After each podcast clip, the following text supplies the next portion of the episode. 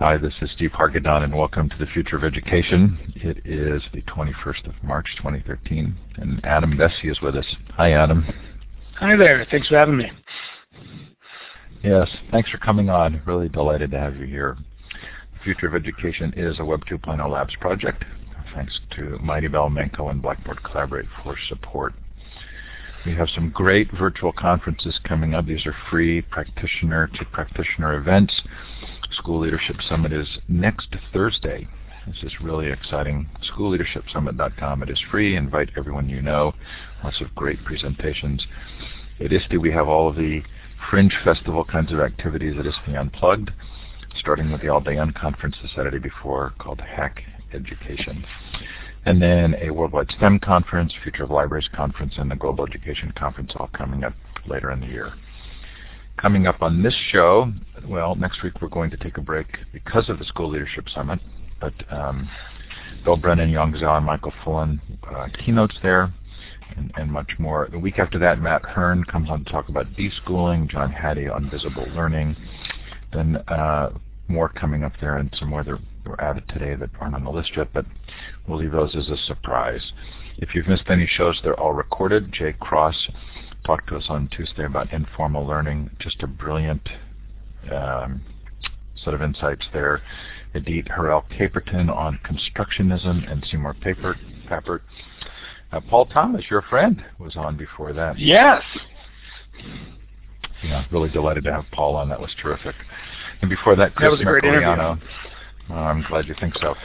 Chris Mercogliano came on and talked to us about the absence of childhood, and um, anyway, lots of lots of thought-provoking material. Hope there's something of value there for you to listen to. For our studio audience, you get to tell us where you're listening from. Look for the icon to the left of the map that looks like a star. You're going to click on that twice, and then you're going to click on the map. And for those who care, which may be nobody, I'm on this trip, and I'm in Sydney, Australia today. And Hmm. it's nice weather. Actually, in the future, because it's the 22nd here.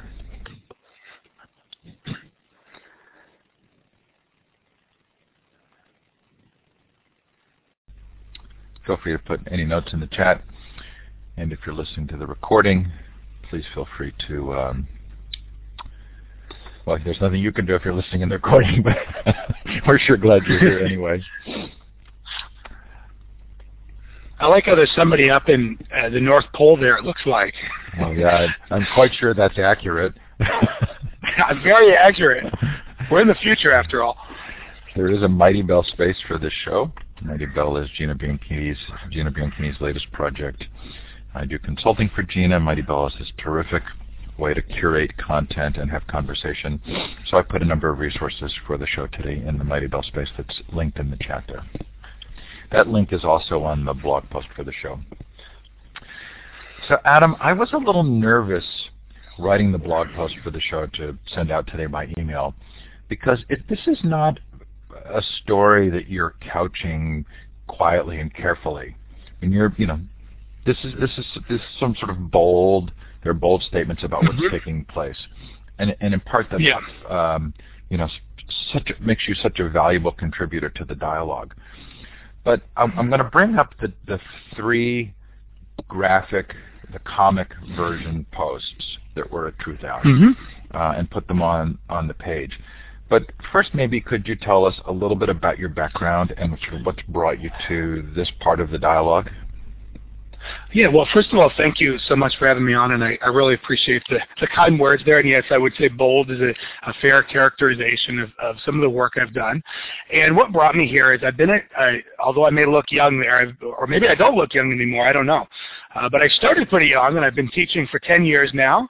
Started as a substitute high school teacher, and then summer school, high school, public schools, public school my entire life as well. And then uh, I've been a professor at San Francisco State University, uh, public school as well. And then now I've been at Diablo Valley College, which is a community college, for about six years now. And I'm just earning tenure this week, in fact. And what brought me to writing about uh, public education is I, I've been a public education student and teacher my entire life. And in particular, what pushed me into really writing about my students is what I saw in community college. Now, I don't know if any of the listeners have been to community college or know much about the community college system, but it is beautiful, and it is uh, one of the only of its kind in the world. We really take anybody and everybody. And let me tell you, I think I've taught everybody. Um, I have a student right now in my class. This is an eighth grade literacy for adults class. She is blind. She has 50% hearing. She's 50 years old, and English is her second language. And in the same class, I've got another uh, man that's working a security job 40 hours a week. Um, in another class, I've got somebody going straight to UC Berkeley. Another class, I've got a you know parent with three children. Uh, it's it's remarkable. It's really the American promise of equal education for all. And being there and working in high school and then in community college, I was really able to see the challenges that my students faced. Uh, and that really is what got me motivated to really get out there and speak on their behalf. There's a lot more to it, but I'd say that really my experience as a teacher is what's galvanized me in speaking for them. Well, you're certainly out of the mainstream of the dialogue, which is a great part of the value, of course. Mm-hmm. Um, um, let's let's bring up the first of the the three comic pieces here. Sure. And uh, those who are watching are going to see this um, come up in the web tour. If you're on the iPad app, you will not see it, but I'll put a link in the chat. Um, mm-hmm. How did you get to the place of doing this in comic form? Sure. Well, let me first talk about a little more about the motivation and why we put it into a, a graphic work of graphics journalism. So, not only am I, you know, is this writing an extension of my teaching? Because I want to make sure that for me able to teach and help these students I've described, we have to have good policy, policy that values authentic learning. And what's concerned me is that a lot of the students that I see have not come from a secondary environment that really promotes authentic learning, project-based learning, creating a project, um, being creative. That's not to say reading and writing aren't important, that's what I teach, but an environment that really made learning engaging, exciting, and meaningful. And the policy under No Child Left Behind we have, and subsequently Race to the Top, uh, standardizes education and takes out all the inquiry that made me love education, love being a teacher. And so that inspired me to begin writing essays. I'm an essayist, I'm a writer, and I began writing a lot of essays about this subject and doing research and finding that while I got larger and larger audiences at Truthout and at Daily Censored, they were pretty much limited to only people that were in the know. I mean, I would have comments from the same people from article to article. And I said, this is really a dialogue that has got to move outside of the fringes, the, the wonk fringes, and just the teacher fringes.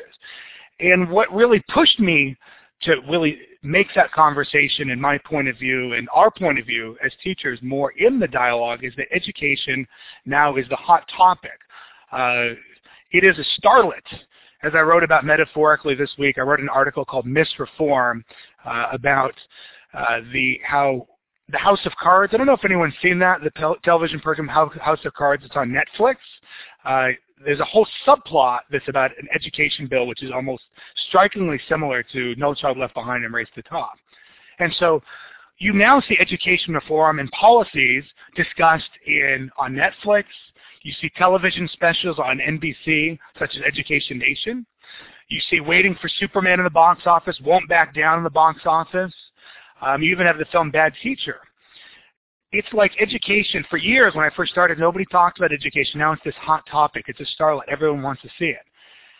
Unfortunately, the side that I'm seeing is not one that really represents my experience nor my students' experience in the classroom. Uh, and so that motivated me to write, and then what motivated me to create this comic is to try to reach out to a larger audience and show, hey, this is really what's happening. And so the comic you see here, this is the, the first episode of the Disaster Capitalism Curriculum, which, as you said, is a very bold title, The High Price of Education Reform, is to show the other side of the narrative that you'll typically hear in the corporate media.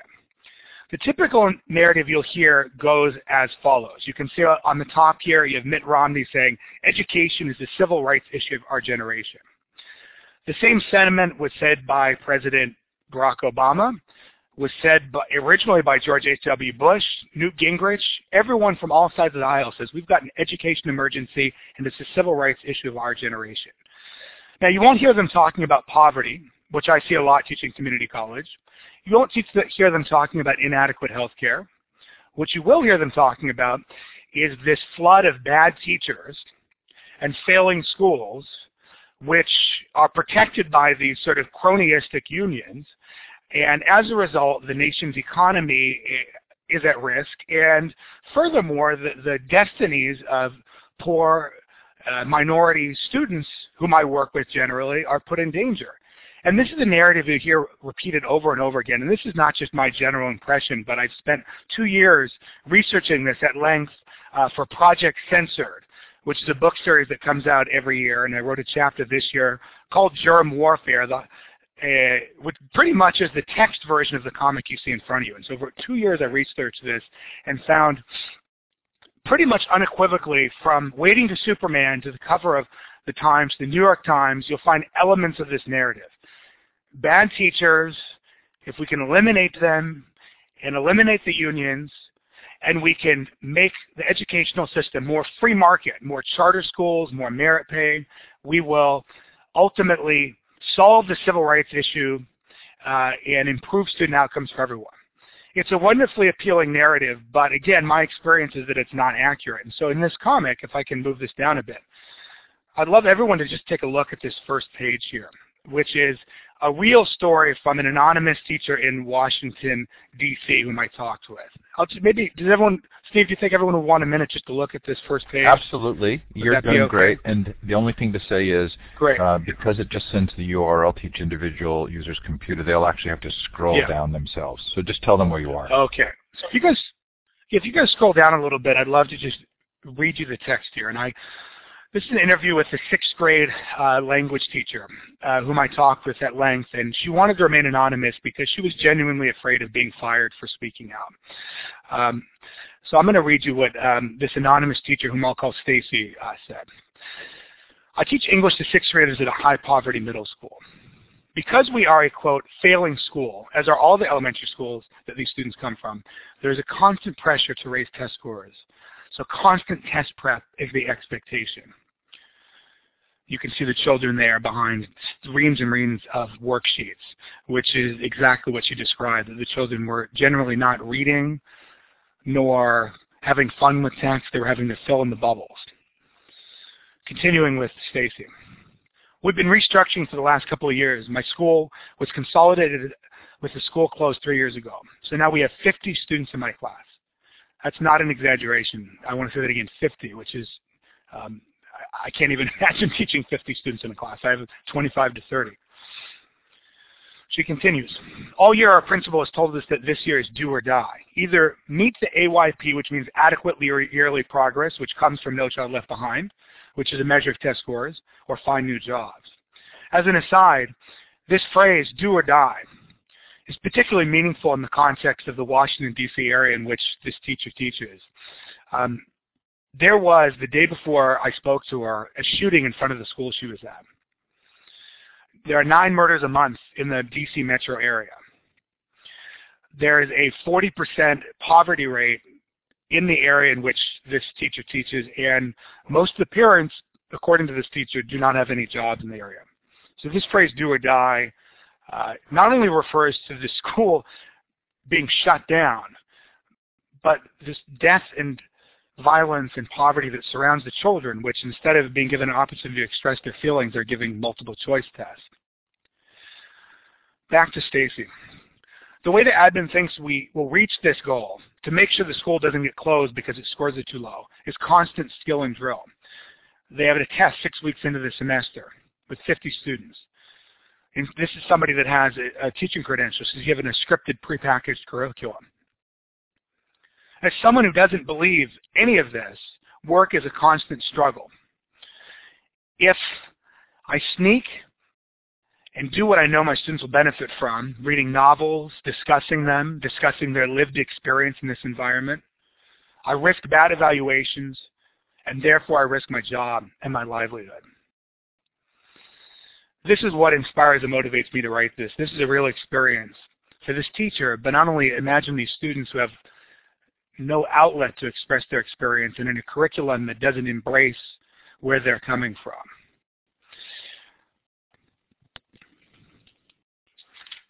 Are you pausing? Do you want a question? Or you just I'm just pausing? pausing. Yeah, I just wanted to let that sink in. Let that sink in. And I just think it's pretty heavy. I I, I cried on the phone when talking to her. As a teacher, I have in community college, I have complete freedom pretty much to look at my students, to personalize my instruction to them, if something's going wrong, to adapt it.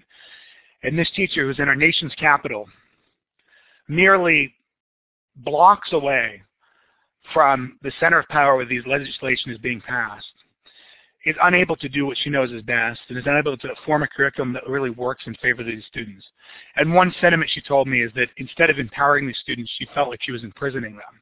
She told me that she felt like the projects in which many of her students came from was a prison, and that she now felt like she had to be a prison guard in order to keep her job. Now, I talked uh, a little bit earlier, Steve, about this idea of how I'm so passionate about this because policy impacts what we can do in the classroom. This is a very clear example of this. The policy that, that's forcing her to have to teach the test is No Child Left Behind. Under No Child Left Behind, if the school does not meet adequately yearly progress, means that the students' test scores do not go up. Um, for about two or three years, the school is in danger of, if you guys can scroll down uh, to the third page, there are four different options that Stacy School could go under. It could be turned around. Well, what does that mean? That means that it's basically it's just the same thing you'd see in the private sector, something very much like Mitt Romney would do when he worked for Bain Capital you take out the management and you fire half the teachers and you restart the school basically. You can then restart the school where you pretty much fire everyone, you hand it over to private uh, private enterprise. You can convert the school to a charter school or simply close it, and the students are all pushed into a new quote-unquote higher performing school. And these policies, obviously, if the test, these are high-stakes standardized tests. They're not used as formative assessment, by which a formative assessment, for listeners that don't know, would be one where, for example, Stacy or I would get the data from our students. We'd look at their writing, their reading, and we'd make decisions about how to, how to best remediate or respond to that and improve our instructions. these tests don't really have that effect. Really, they are to make big decisions and so what ends up happening is that if this school can't make the test scores, then Stacy loses her job. So she has very much a motivation to teach to the test. Beyond that, um, Washington, D.C., under Michelle Rhee, who we'll probably talk about later, implemented what's called the impact scoring system, which is a value, a value added measure. The value added measure assesses, just like schools, teachers based on the, their students' test scores. And so in a very real way, if um, our teacher Stacy is not able to increase her students' test scores, then she and the school is at risk of losing. She is at risk of losing her job, and the school is at risk of being put out.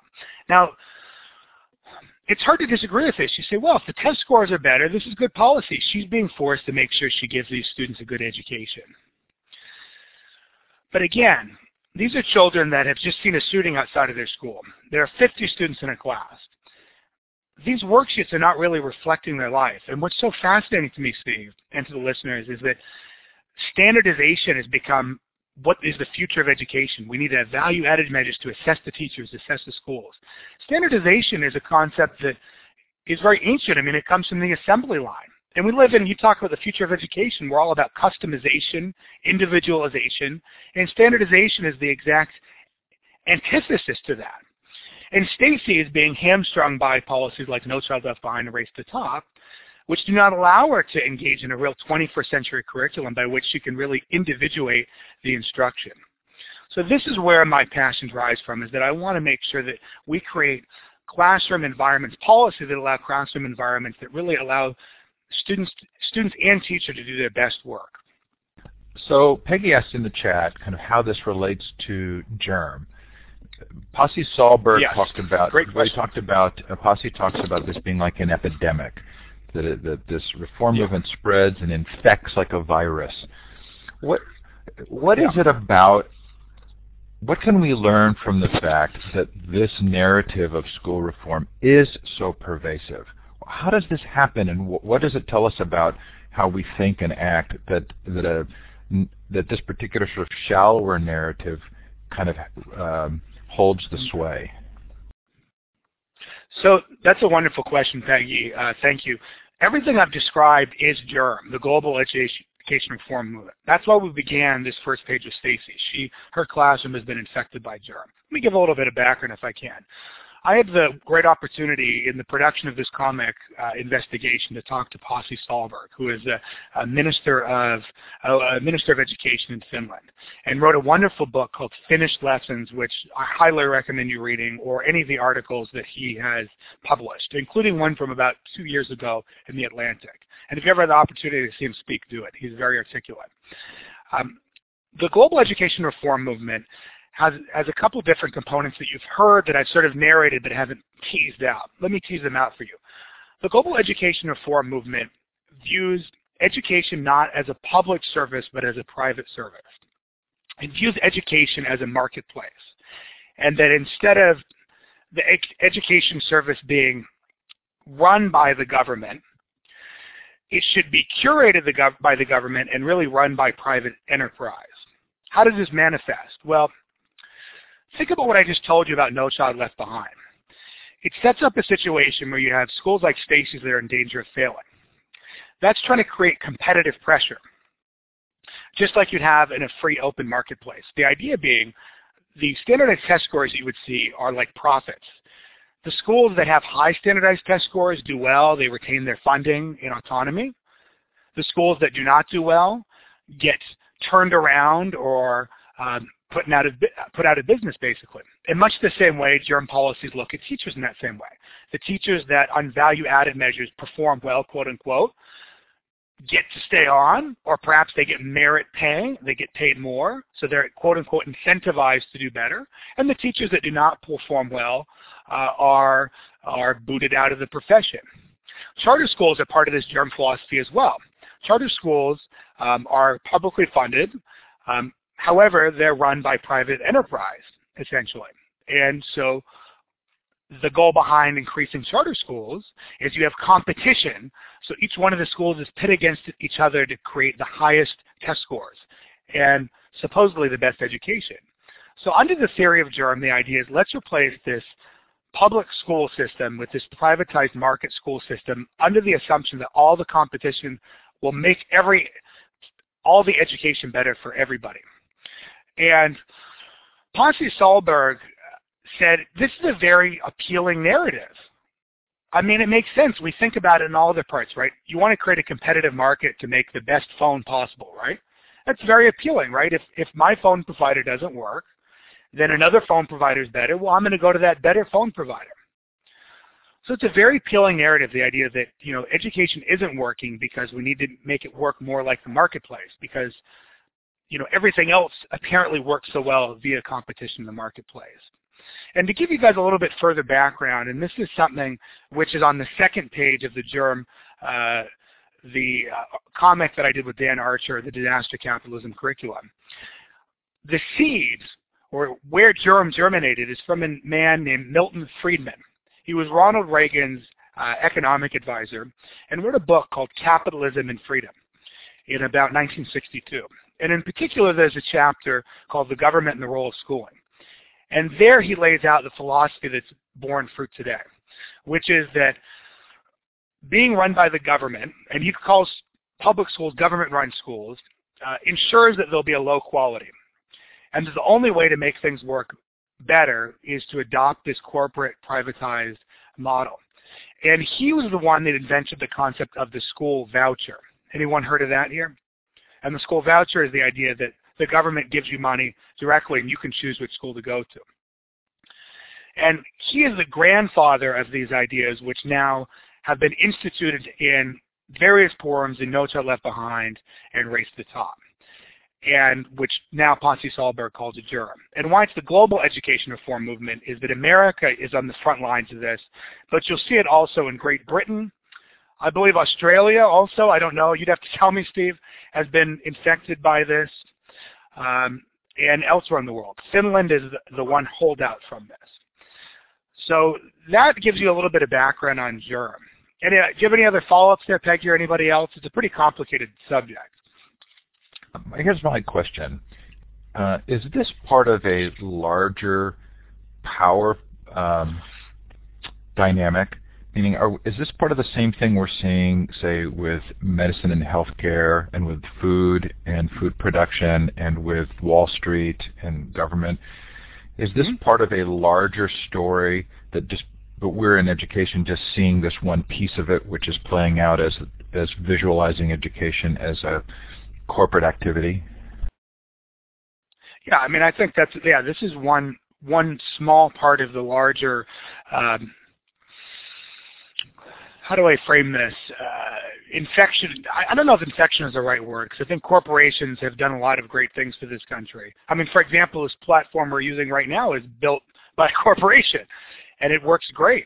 Um, the the books that I use in my class are published by corporations. The comic book um, we printed a pub print version of the comic book was printed by a corporation. So corporations are wonderful, but it's corporations taking over increasingly um, public and democratic functions. So let me give you a case study, if I might, that might address your larger picture question. The second chapter of the disaster capitalism curriculum is focused on New Orleans. So I talked with um, in that in that part of our chapter in the disaster capitalism curriculum, a professor at Tulane, uh, Dr. Lance Hill, whose children went through the uh, New Orleans public schools. Uh, I talked to Karen Harper Royal, who blogs a lot and is a parent of the children currently in the New Orleans public schools. Uh, you should definitely follow her. Karen Harper Royal is wonderful. And I also talked to Dr. Terry Moe, who's a professor at uh, Stanford University, who's an expert in vouchers. And you look at uh, New Orleans and you see a perfect example of what happens when corporations take over governmental functions, not only in education but more broadly. So immediately after Hurricane Katrina, uh, the public school system was essentially uh, wiped out.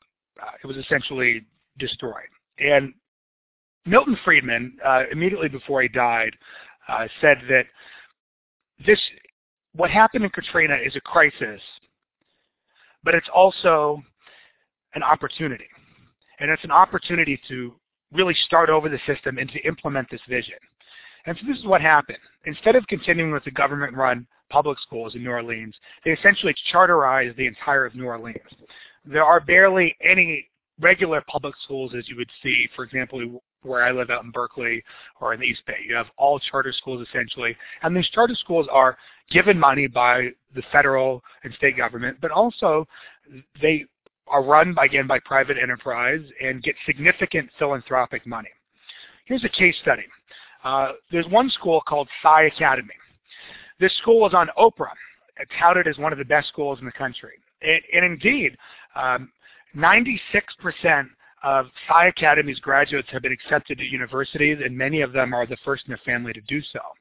Um, most of the children are very impoverished, and it appears to be a miracle school. And it's been touted as a post-Katrina miracle school. We destroyed the system. Now we've rebuilt it using this germ model with competition at the forefront. So instead of the government running thing, we've got private enterprise getting in there and competing to make the best school. And Sci Academy is seen, seen on the leading edge of this. So, it looks great. What do you not see? Well, according to Dr. Lance Hill, he sees what, what happens here very much like what you see in healthcare. Sci Academy only takes on the best students. He, he accuses Sci Academy, other of these charter schools, of being great schools, to be sure, but only because they're able to um, talk students that wouldn't be a good fit there out and especially special ed students.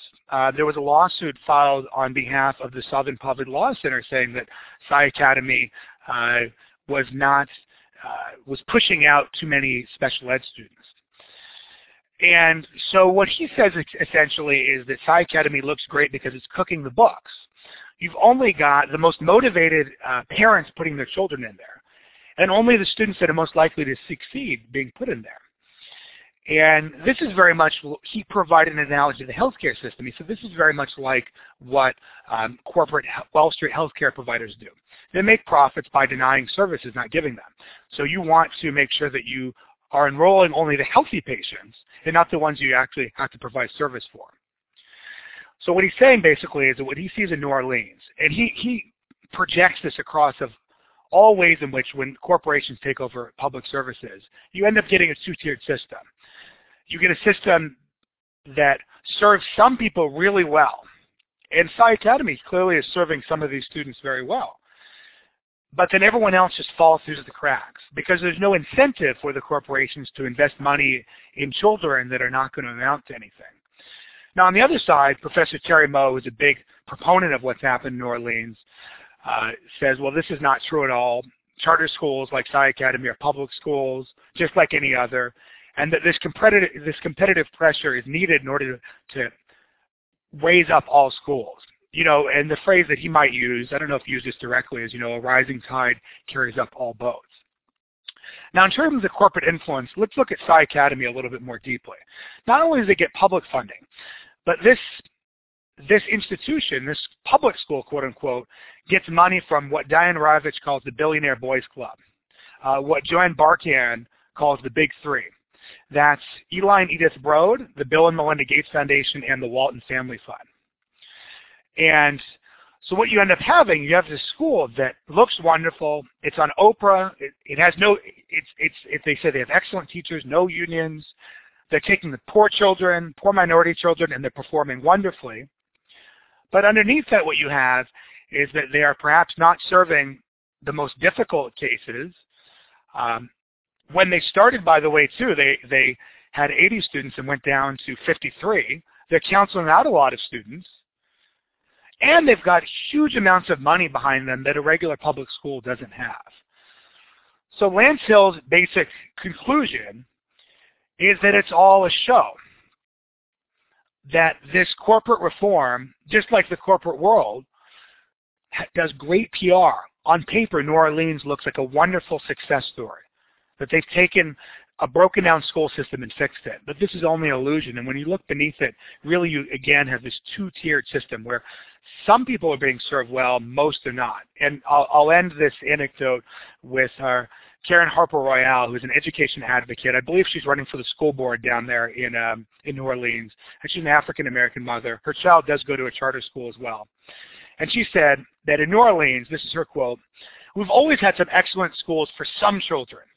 And after all this reform, we will still have excellent schools for some children. That does not make for a reformed system. What's going on with education in New Orleans is a fairy tale. And she projects this out to the entire country, to this corporate germ education reform. It's a fairy tale. After our disaster, we all just pretended it's working because we don't really want to know the truth. Charters, vouchers, it was never about helping children out of failing schools. It was really about defunding pub- public education politics, about showing that you can govern on less money, about putting money from public coffers into private hands. It's not about downtrodden minority kids. It's not equalizing nothing. That's her statement. So again, I, I think that to answer your question about germ, germ in a very simple way, if you want to recognize it, is about taking, putting the private sector, Wall Street in control of our public schools. And while it may have a limited number of anomalies that produce great results, by and large, it's just re- repeating the inequities we see in the system in general. So Carol uh, had a quote in the, a question in the chat and um, there's someone else may have Good. as well. But the sort of the general idea being, um, you know, aren't there failing schools? And if there are failing schools, isn't this a reasonable way to approach it? And um, if we're thinking about um, sort of the, the, larger dialogue around education, uh, why wouldn't we want to make some of these changes? Great question. Um, for, thank you, Carol, very much. First of all, I want to talk about that term failing school. I want to ask this directly to you, Carol. What is a failing school? I want to ask that to all the listeners. What does that mean, a failing school? What does it mean that a school's failed? Let me give you an example, and you guys tell me if you think this school is failing or not. So in Silicon Valley, near where I live, there's a school that has been featured on PBS. It's also been featured on Education Nation. It's called the Rocketship Charter School Chain. I don't know if anyone's heard of that. And very much like the Sci Academy, which I just described, um, it's in a low-income neighborhood. A lot of the students are on free and reduced lunches, um, mostly minority population, and it's considered a miracle school. Again, uh, when you hear the media, it's got wonderful test scores, so on and so forth, the same sort of narrative. There's no unions at the school. Um, you've got quote-unquote great teachers, right? And it's got a lot of private enterprise behind it. Reed Hastings, um, uh, Netflix's CEO, is, is invested in it. Everybody on the board of directors has some connection to Bill Gates or Microsoft, so it's got a lot of support behind it. And again, it's got great test scores, and it, it on reading and math, again, No Child Left Behind does not assess your artistic ability, does not assess your um, creative ability, your knowledge of history. So they have great scores on reading and math that are comparable to or better than their peers. Now, is this a successful school? According to No Child Left Behind and Race to Top, yes, this is a very successful school. But it doesn't have art, and it doesn't have PE, it doesn't have music, it doesn't have drama. The children spend two hours a day on a computer program called Dreambox, which Reed Hastings Corporation is invested in, and it's an individualized education program. If you watch the PBS special, if you guys look that up on the Rocketship Charter School, you can see this this program in action, and the kids are sitting there individually, each with headphones on, uh, at in third grade doing this. So my question to you, Carol, is would that be a failing school or a successful school? My opinion would be that that's a failing school. As an educator, uh, we're not just trying to get, especially in the 21st century economy, just being good at taking tests is not what we need. If we're going to, especially if we want to take this, let's let's take a capitalist approach. Forget being a good citizen. Let's just be purely capitalist for a minute. If we want to compete in the knowledge economy that Obama has talked about, we need to have people that are entrepreneurs, innovators, idea makers, design makers, and teaching students to pass standardized tests is not accomplishing that. Depriving students of the arts is not accomplishing that. Depriving students of PE is not helping them that. And especially in a 21st century, to be a 21st century citizen, depriving students of these, of having a well-rounded education to me, uh, is not giving them a good education. This term failing schools is one way that each of you can recognize the signs of germ. Failing schools is a term that, that pretty much was not used until a couple years ago. If you look up, this is, I wrote about this in Project Censored 2013.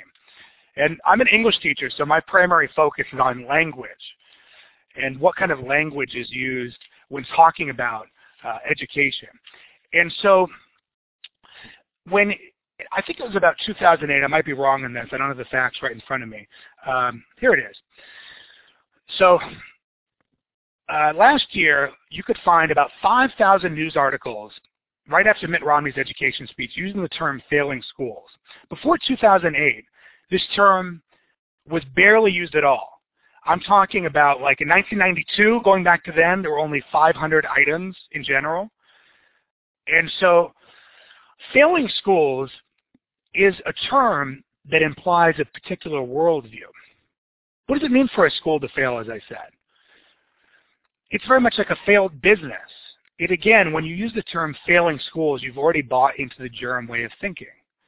And it has a particular definition behind it. Again, a failing school is not defined as a school that doesn't have the arts, that doesn't, it, that's safe, creative. It's just defined as a school, a failing school that doesn't have reading or math scores. And by using this term, you've already bought into that way of thinking that schools can fail and succeed and that the succeeding schools have good test scores and the failing schools have bad test scores. Now, this is not a dodge to your question, Carol. As I can imagine, I, am not reading the comments here, but it sounds like a dodge. That's not to say there's not better and worse schools. There's not to say that there aren't schools where that could be improved significantly. And in fact, the entire point of my talk is not to rip apart germ, but rather to talk about better ways that we can conceptualize education.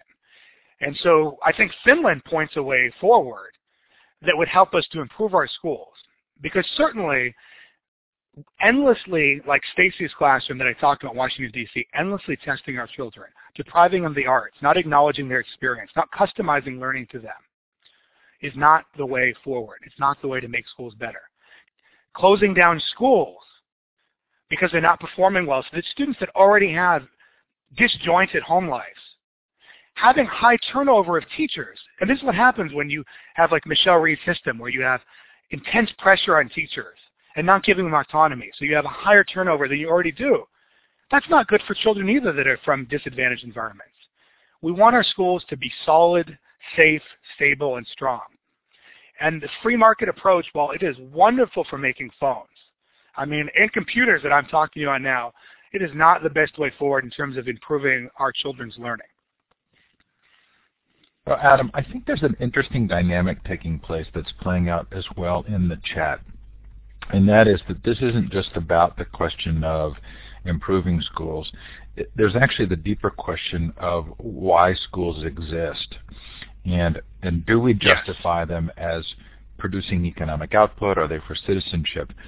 I'm intrigued at the degree to which Finland and other countries, uh, in particular, I was just in New Zealand, that that uh, the two that I know of, they look to Dewey and American schools of education yes. for their philosophical base, but they kind of openly state we're not follow we're not practicing what the United States practices, but we are following the great research. Yes. Um, so let me speak to that. This is the, the third section of the disaster capitalism curriculum, which is called the Finnish alternative, and this is um, it's four pages long, but it was I talked to Pasi Sahlberg for an hour, and I read his entire book, which is 130 pages, highly complex. So you only get a partial picture of his theory. But what's interesting about what they've done is that, and this is a quote from Pasi Sahlberg directly. I love this. Finland is where the great American ideas and innovations have been put into practice. And you kind of alluded to that. And one of the great American innovations uh, comes from Mr. John Dewey. And I would suggest anyone that is not familiar with him, you can look him up. There's a wonderful um, short biography of him um, on the Internet Encyclopedia of Philosophy, I believe it is. And he believes in project-based learning. And the Finnish system is all about project-based learning. What that means is that you're modeling basically schools and what we do, what we should do in the world, which is being creative, creating something, creating a product, right? And so let me give you a concrete example from the Finnish system. So in a math class, for example, now at Stacy's High Middle School, they would probably give students lots of worksheets and say, fill these in. The worksheets would be decontextualized from any real world purpose. They'd say 3 plus 5 equals whatever. In Finland, what they would do is they're teaching the same content or concepts, but there's a project underlying it that engages the students together to learn that concept. So they would, Pasi told me, have a, for example, they need to plan a birthday party. And they need to work in groups together to do this. And in planning this birthday party, they have to use the same math that that person in the worksheet had to use. Now, what's the advantage here? Well, the advantage is, is a couple-fold. Number one, in Finland, you have small class sizes, 15 to 20 students, which is almost unheard of in the United States. You have no ability grouping, meaning in this class, you, you don't just have low-level students or just high-level students. You've got everybody in there. And you've got, because there are going to be some students struggling, you've got um, additional tutors in there to help the students that are struggling. And by doing this math lesson in such a way where you've got maybe the more advanced students helping and teaching the other students while the teacher is teaming with them, the student is not only learning that math, they're doing something fun for them and engages them, where they get to see the purpose of it. So therefore, they're more likely to remember it, be motivated by it. And as another important benefit, they're encouraging their creativity and their citizenship. They've got to work together to solve this problem. This is Deweyan way, a way of thinking. And it's rigorous as well. I mean, to me, you know, this idea, well, oh, you're being creative, that's, that's easy. No, I mean, this is far more rigorous. Instead of just filling out a worksheet on your own, boy, you've got to, you've got to navigate social relationships. You've got to use your critical thinking. You've got to be creative. You've got to do all the things that we want people to do, not just in the workplace, but in life. And so when I look in, at Finland, I, I see a way really forward for us that's funny enough a way backwards because we're just going back to philosophies that are already there that we've just overlooked in favor of other philosophies in American history like standardized testing. So I want to ask my hardest question today because Dewey really brings us to this point, this very interesting point. And and the Finland example is great, and it, it clearly it's not about the specific practices as much as it's about a unified sense of why schools exist and what value they bring. Yes. So I, I call this the progressive dilemma, right? Which is Dewey has mm-hmm. this very great uh, s- understanding of, of how learning can take place, but there's also this belief that, that the school is a tool for some group in society to use for social advancement right? That the the, yeah. the schools are run by somebody based on some guiding principle. I don't see us in the United mm-hmm. States coming to the same kind of a consensus that they have been yeah, able to come to in Finland. So the dilemma is, can we actually see schools existing for that purpose? If that means that one group, it will just be changing which group determines what they think is of value for the rest of the society. You know, that's a wonderful question, and, and I don't necessarily have an answer. I think a lot of what I'm trying to do is not to have my ideas supplant germ, but simply to get people to think about other ways to approach education. But let me approach your, your, your wonderful question, this dilemma, the best way I can. Um, I basically posed the same question to Pasi Sahlberg. I said, you know, you've got a, you've got a much smaller country than ours. You have a homogeneous population. Uh, you've got 4% childhood poverty. Um, it's a very different country. And he said, well, you know, I agree with that uh, completely. Um, but we, 30 plus years ago, decided as a country we really needed to improve education. And they, Finland we see as a sort of a rich country. It was not rich when they started this. They didn't have Nokia or anything like that they have now. It was a rural country, and they they determined that we're going to use uh, education as a tool, as you noted well, to progress, to change not only our economy but our culture. And they underwent a huge systemic change. So instead of changing any individual schools, they endeavored to change the entire system, and Dewey was a natural fit for them. And perhaps they were able to come to consensus either, either than us because he said that's part of their culture. He said, you know, they're stuck between, uh, you know, they're right next to Russia and other powers, and as a function of their survival as a country, they needed to be consensus builders. Now in America, we're, we're a lot more competitive of a country. Now, when I posed that to Pasi Sahlberg, you said, we're a highly competitive country too, and there is no fundamental disconnect, he said, and I thought this was really important, between competition and collaboration and consensus. The two go together.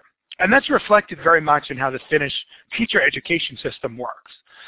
Um, the listeners probably have read about this, but maybe they haven't. In Finland, it's as hard to become a teacher as it is a doctor. I mean, they accept only like something like 10% of, of teachers. And the teachers are all unionized. It's a lifetime job. But there's a perfect example of competition and collaboration. It's highly competitive to get in there.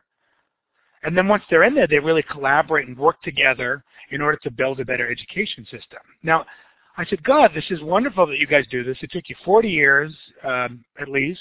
You worked together. You made progress. How could we ever do this in a country of 300 billion people with such diverse ideas about things? And he said, well, start small. You don't need to start it as a system-wide reform. A particular city or district could begin by doing some of these reforms. Really grassroots, bottom up, rather than top down. And I think it's it's a, a, difficult balance, and I'm not a policy wonk, so I don't necessarily have all the answers that would we'd be looking for in this. But, but I do think that what we need to have as oh yeah, I'm sorry, jump in, please. Well, no, I think you've brought us to a really great place because uh, um, you know I have some friends who started chartered schools, right, and they're good yeah. people who really want to make a difference, and and that kind of brings me yeah. to what I call the conservative dilemma, right, which is there lots of these people have a strong desire to improve things and to free themselves from restrictions yeah. that would stop them from making that improvement. The conservative dilemma, yeah, right, the conservative dilemma is, to me it seems, that that often gets associated with corporatization, right? And those can be separated yeah. out in the same way that for progressive dilemma, the progressive dilemma, we could separate out the teaching strategies with um, government and social policy. But but as I've watched the chat, I hear a lot of the chat going through saying, you know, isn't there value in this sort of freedom of chartered schools? Is there? Yeah, of course. I mean, let, us talk about that. I, I know where I was getting to my answer in a long-winded approach is that we've got to find a way to, to bring the best of both worlds together. I don't have an answer to that. But let me let me talk about the impulse to charterdom, which is very understandable. I've taught in public education for 10 years. I'm very well aware of bureaucracy. Um, and in fact, this is going to sound bad to your listeners maybe, but I think bureaucracy is, is great in some ways and very important. I'll give you a case in point. I'm on the hiring committee right now, and there's tons of bureaucracy to ensure that we're fair. And I think the bureaucracy is very important to make sure that, that people get a fair shot to get a job. And on the way out too, there's due process if someone's not up to the task, that we do have due process on the way out.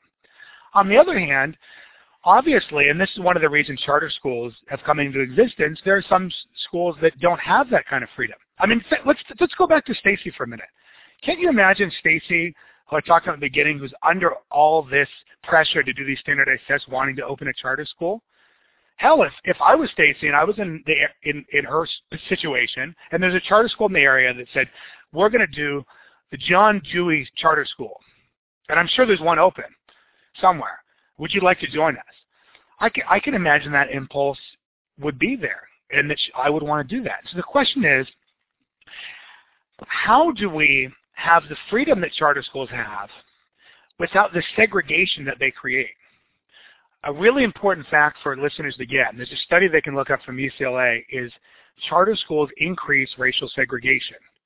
They increase ling- linguistic segregation. They increase socioeconomic segregation. They increase ideological segregation. So how do we balance the needs to, I mean, to educate everyone and to, I would say, optimally have a situation where you have different people. I mean, the beauty of public schools, the beauty of community college where I teach, is I've got really conservative students who I love, really liberal students.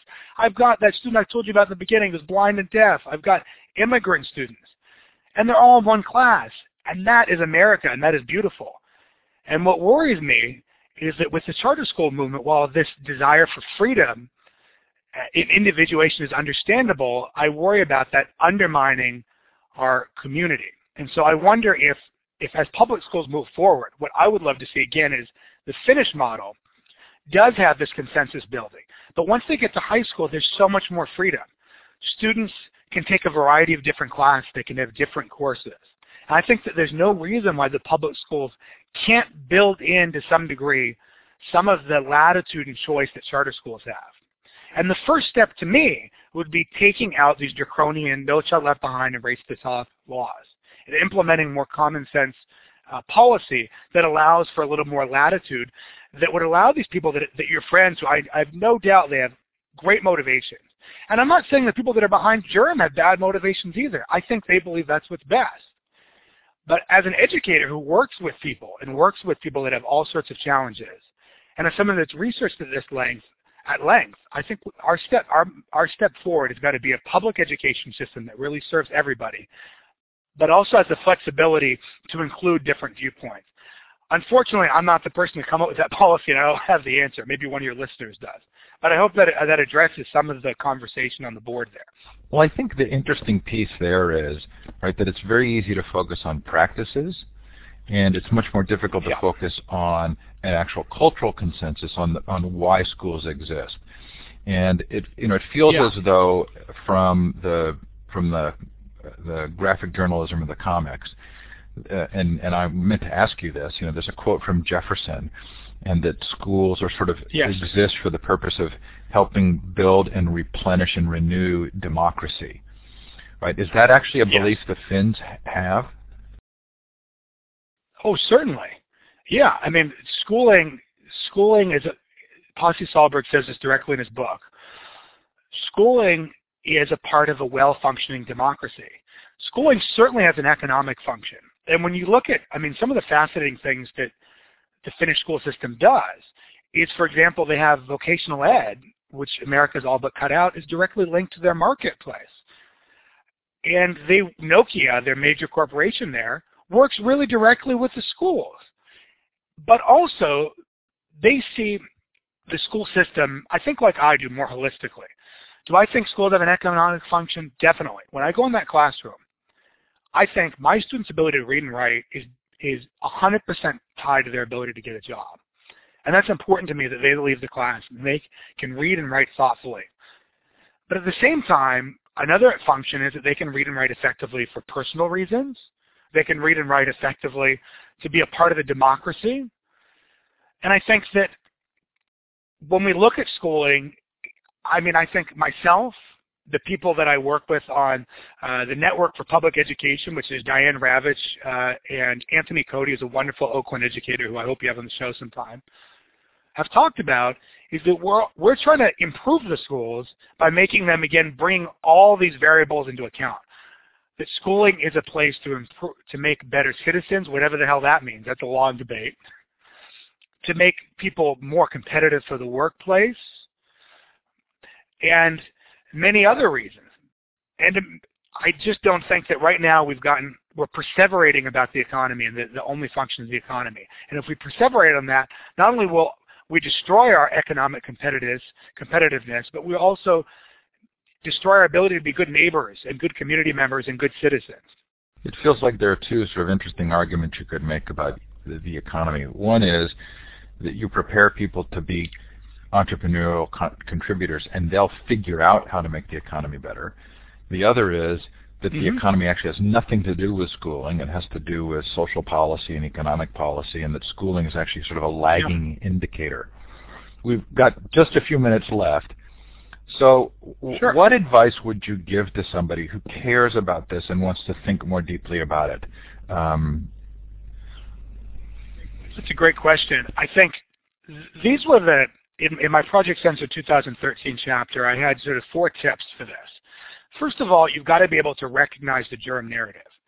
Outside of whether you believe the marketplace is good or not, you've got to be able to recognize its existence because right now it's become the normal way that we read and talk about education. Most reporters don't even question it. Failing schools, that word is used without question. The idea that merit pay should be used is almost never questioned. So when you're looking at an article really look to see, do you see the term failing schools used? Do you see words like productivity or efficiency used? Do you see the word choice used? These are all business terms. Do you see any kind of business language that suggests to you that you're looking at something that's a germ narrative? On the other token, if you hear highly inflated rhetoric about civil rights, if you hear something about empowering people, I would look at that pretty carefully.